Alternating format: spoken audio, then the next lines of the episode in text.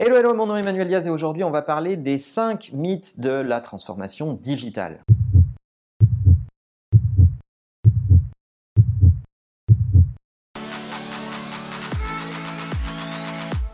La transfo digitale, on en a beaucoup parlé ces dernières années, on en parle un peu moins en ce moment, tant et si bien que s'installent des mythes autour de ce processus euh, transformatif et j'en ai recensé 5 qui me paraissent assez dangereux si pour vous le digital dans votre business est un enjeu majeur de croissance, de fidélisation de vos équipes. Bref, je serais curieux de rencontrer quelqu'un qui me dit que d'ailleurs le digital n'est pas un enjeu pour lui, mais euh, pour n'en citer que 5, voilà les 5 mythes de la transfo digitale d'après moi. Le premier, c'est de considérer que la transfo digitale a eu lieu, qu'elle est derrière nous. En réalité, on se rend compte que beaucoup de gens ont parlé de la transformation digitale, mais assez peu l'ont exécutée. Je lisais une stat il n'y a pas très longtemps, j'ai pas retrouvé la source, mais si euh, quelqu'un là qui la mette en commentaire euh, sur les boîtes françaises où 54% des dirigeants disent qu'ils ont opéré leur transformation digitale et qu'elle est plutôt en cours ou derrière eux. Et quand on pose la même question à leurs collaborateurs, seulement 3% des employés considèrent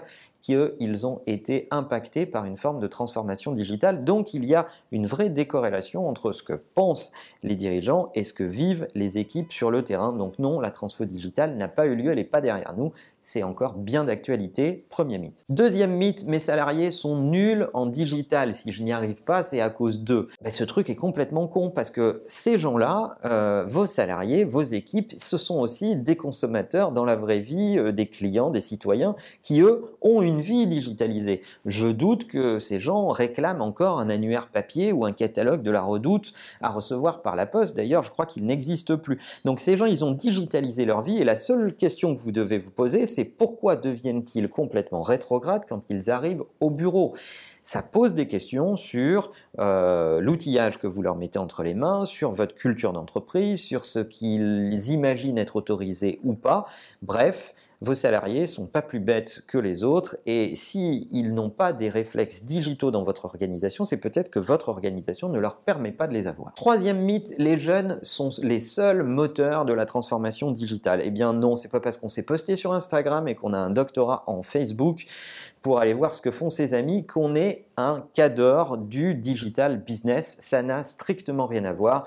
Les jeunes ont une grande dextérité digitale parce qu'ils sont nés avec ces outils dans les mains. De là à ce qu'ils aient une connaissance profonde du business digital, non, ça se voit tous les jours. Il faut les aider à apprendre. Quand on creuse un peu, on se rend compte que oui, ils savent poster sur Insta, mais ils savent pas ce que c'est qu'une campagne de promotion, que du retargeting, que de la segmentation, etc., etc et il faut leur apprendre. Donc, le fait d'être jeune n'est pas une garantie de succès et c'est pas parce que vous embauchez des jeunes que vous allez réussir votre transformation digitale. Quatrième mythe, la transformation digitale est avant tout une question d'expérience client. Oui, c'est vrai, c'est une façon de faire naître de nouvelles expériences clients, mais pas seulement. Parce que si vous ne vous appuyez pas sur vos collaborateurs qui sont vos premiers ambassadeurs, ça ne va pas marcher. Vous ne pouvez pas fabriquer de nouvelles expériences clients si vous n'avez pas travaillé les expériences employées. Donc, mettez des moyens à disposition pour former vos équipes, pour changer les processus métiers de vos organisations, pour changer les outils qui sont entre les mains de vos collaborateurs, parce que sinon, il n'y aura pas de nouvelle expérience client.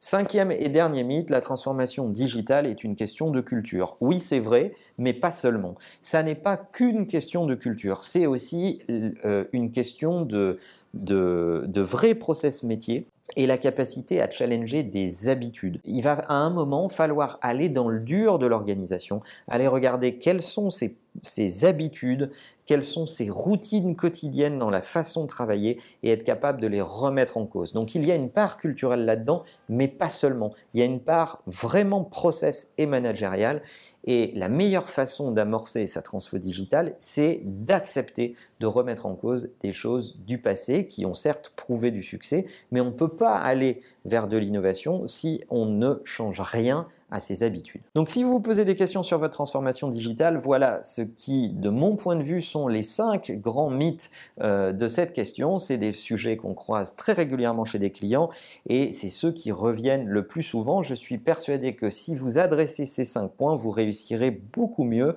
euh, votre euh, façon d'approcher votre transfo digital. N'oubliez pas que l'ensemble de ces épisodes sont également disponibles en podcast sur iTunes et que la meilleure façon de marcher, c'est de vous abonner. À bientôt.